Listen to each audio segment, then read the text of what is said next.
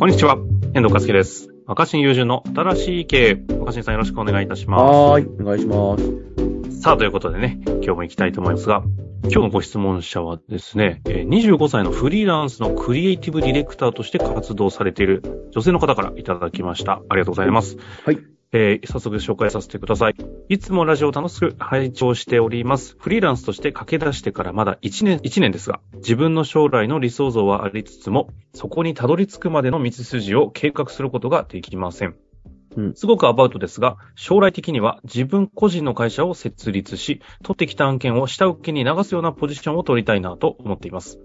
また、月の売り上げもいくらにしたいという目安は考えています。ですが、現実的にそれを行うまでにどういった行動を取ればいいのか、通常通りに動いていくと、仕事で手一杯となってしまい、新しく動くのもできることなら効率よく動けたらいいなと思ってしまいます。若新さんは自分の理想像を実現するまでにどのような道筋を計画しますか？また理想像を大きく持つのはいいことなのでしょうか？25歳でフリーランスとして働いている人が周りにいないため、すごく不安です。若新さんのアドバイスをいただけたら幸いです。うーん、なるほとど。いうことですね。うん。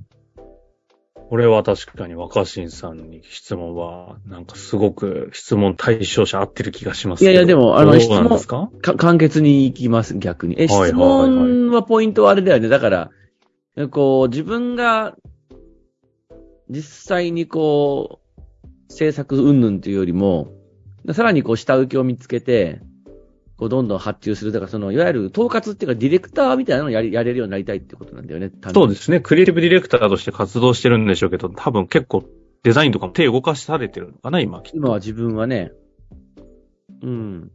そうですね。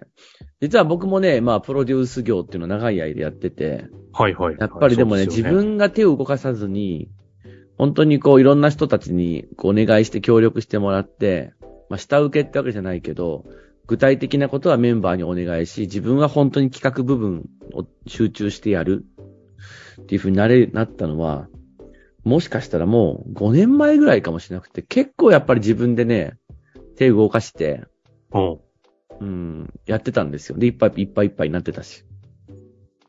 手を動かしてっていうのは、ど、どのレベルで手を動かしてるいや、実際5だから本当。にもう原稿を作り、ああ。パパワコピーポとか、パワポとかを駆使して作り込んだり。まあはい僕ははいあの、フォトショップもイラストレーターも全部使えるし、ある程度。うん、そうですよね。うん、パワポで細かい資料を作れって言われたら、めちゃくちゃ凝った資料とかも全然作れるし、まあビラとかポスターみたいなのもやれって言われたらやれなくはないんですよね。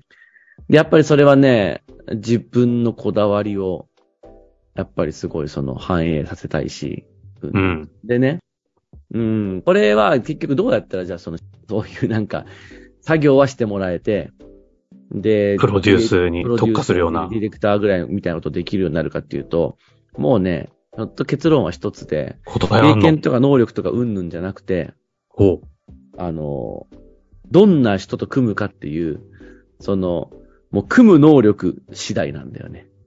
組む能力の方。うん。組む能力。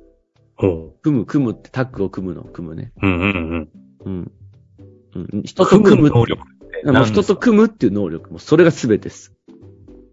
言い方変えると、組む能力が、こう、最高潮に上がって、作業しなくてよくなったとこまで到達したのが、こうやっと5年ぐらい前っていう。まあ最高潮までは行ってないと思うけど、ちゃんと組む能力がちゃんと身についてきて、うん、もうそれ、それにつきます。あ、そういう振り返りなんですね。いや、振り返りっていうかもうもう本当にもう、うん、く、く、く、く、組む、組むということ組むなんだ。組むということにもう本当に、すべてが集約される。で、その組み方が問題なんですよ。そこ聞きたいですね。なんでそれが若い人が組むのが下手かっていうと、ほうほうほう自分のに、自分と似たタイプの人と仲良くなっちゃうからだと思うんですよね。なるほど。面白い観点きましたね。だって、このララジオのリスナーの人たちも、この、ずっとこれ聞いてくれてる人も多いと思うけど、はい。その、まず遠藤くんの顔知らないと思うんだよ、みんな。ああ、そうですね。だから、まあどうやらえ AI ではなくているっぽいと、どっかに。うん、うん。どんな人なんだろう。で、いや、お話聞いててわかると思うんだけど、遠藤くんただうなずいてるだけじゃなくて、うんこのまあ番組をちゃんと構成してくれて、あの、きちんとこう、なんていうのかな、まさにディレク、あの、一緒にこう番組ディレクションしてくれてる人なんだけど、はいはい、はい。だけどまあ決して表に出たいとは思わないわけじゃないですか。うん。僕の若新友人の〇〇っていう番組、黒子に徹せれると。ああ。で、大きな方向でやっぱりこういう番組にしたいとか、こんな風に話したいとか、決して邪魔しない人なんですよね。うん。だけどありがちなのは、こういう番組作るっていうと、僕みたいにこう自分も出たい、自分も名前を売りたい、自分もこういう風に話をしたいっていう人と組んじゃって、で、あの、合わなかったり、なるほど。うまくそのフォローしてもらえなかったりするんです。結局、うんバッティングするんですよ。タレント同士になっちゃうわけですね。そうそう。で、でもそれはね、やっぱり僕もね、そうじゃなくて、いい意味で自分の影になってくれる人。てか僕の影になりたい人ではなくて、基本影がいいっていう人を見つけれる。これね、新 R25 チャンネルのね、僕が今あの MC やってる、思春期ビジッパ学園ってやつとなんか最初の方ぐらいでこの話したんだけど、ほうほうほう。世の中には本当に別にその影でもいいじゃなくて、まあ影がいいっていう人は結構いるんですよね。っていうことに僕は気づむしろ、いてなかったんだけどそっちの方が多そうですけどね。もっと言うとね、でも僕らみたいな自分の何か色を残したい人、作品に色をつけつけたいって人は、みんな実はそう思ってるって勘違いしてて、でもそういう色を主張したい人とばっか仲良くなっちゃうんですよ。で、その色を主張したい人に、さっきの相談者さんの話で言うと、下請けで発注するっていうのは無理だと思う。なぜなら、な下請けで受けた下請けた人は自分の色を出したいから。ただの上下関係になるわけじゃん。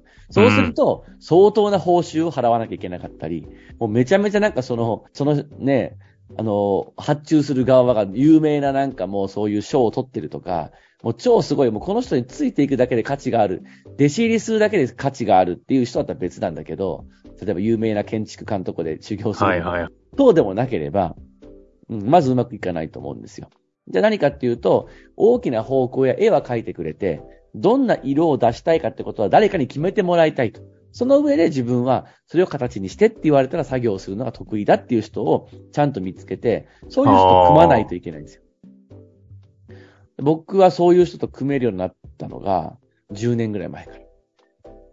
そういう意識だったんですね。それそういうことは、逆に言うと、それまでは、その主張したい、色を残したい、表現したいみたいな人同士でわーわーやって、自まあ、己ったりもし同士ばっかりいたか？てたってことですかだからいたから、じゃあそれお願いってなると、いいけどいくらくれんのって話になったりとか、いや、僕はこっちの方がいいと思うよとか、いや、正解がないわけなんで、正解がない中でクリエイティブディレクターってのは一定の方針を決めるわけじゃん。お客さんとか市場に合わせて。うんうんうん。それについては、その色付けについて責任を持つわけですよ、ディレクターの人って。確かに僕プロデュース業っていうのも、どんな色にするかって僕が責任を持たなきゃいけない。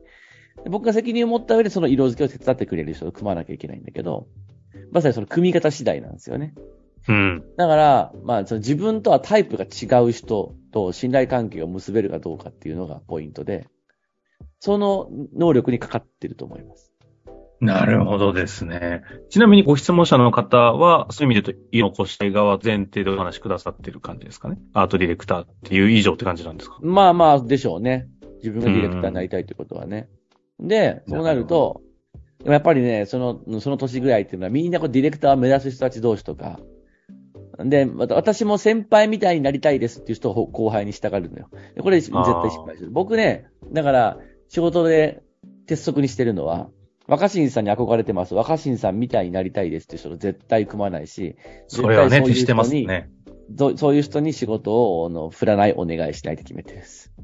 そこはね、鉄頭鉄尾筋通してますよね。そうだね。いや、なんかその、まあ、領域が似てるとか、その、やってることの分野に関心があるって人は組みますけど、うんうん。僕みたいに、僕に憧れてるっていうのは、基本的に、あの、もう、えー、絶対うまくいかないから、だってそういう人は、早い、早く自分の色を出したいわけ。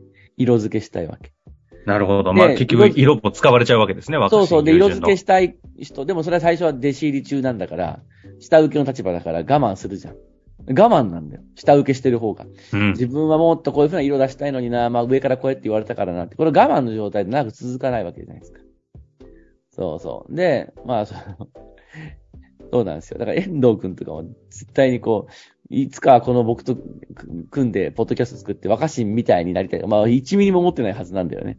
まあ、そうじゃなくて、そうですね。こういう人をど。うコンテンツにするかっていうはいはいはい。確かに。だから、あの、若い時やっぱやりがちなミスは、何々さんに憧れてます。何々さんみたいになりたいってついていきます。下やらせてくださいは絶対ダメ。うまくいかない。うん。最後に質問ですけど、そういったこの組む能力っていうのは、うん今みたいな観点を持ちながらどうやって、こう、磨いていく、鍛えていく、身につけていくみたいなとこはどどうですか？どうなんでしょうね。時間かかるかな、やっぱりな。時間かかるけど、まあ今のもしヒントにしてもらえるなら、それをした上で、あの、何々さんに憧れてますっていう人と組みたくなっちゃうわけ。なんで気持ちいいじゃん、最初。そうですね。ついていきますとか。で、大体そういうことやってる関主従関係は、見てる限りもう半年ぐらいでみんな破綻してる。リアルですね。何々さんすごいついていきたいっす。組みたいっす。ぜひついていって、学ばせていただきたいです。あの、何々さんに憧れてます。絶対うまくいかない。じゃなくて、ああ、こんな人もいるんだ。へえ、自分にはできないな、みたいな。自分とは違うな、みたいな。じゃあ、赤新さんがそういう役割をやって、僕は違う役割をしますっていう。その、やっぱり、組み合わせを探せるかどうか。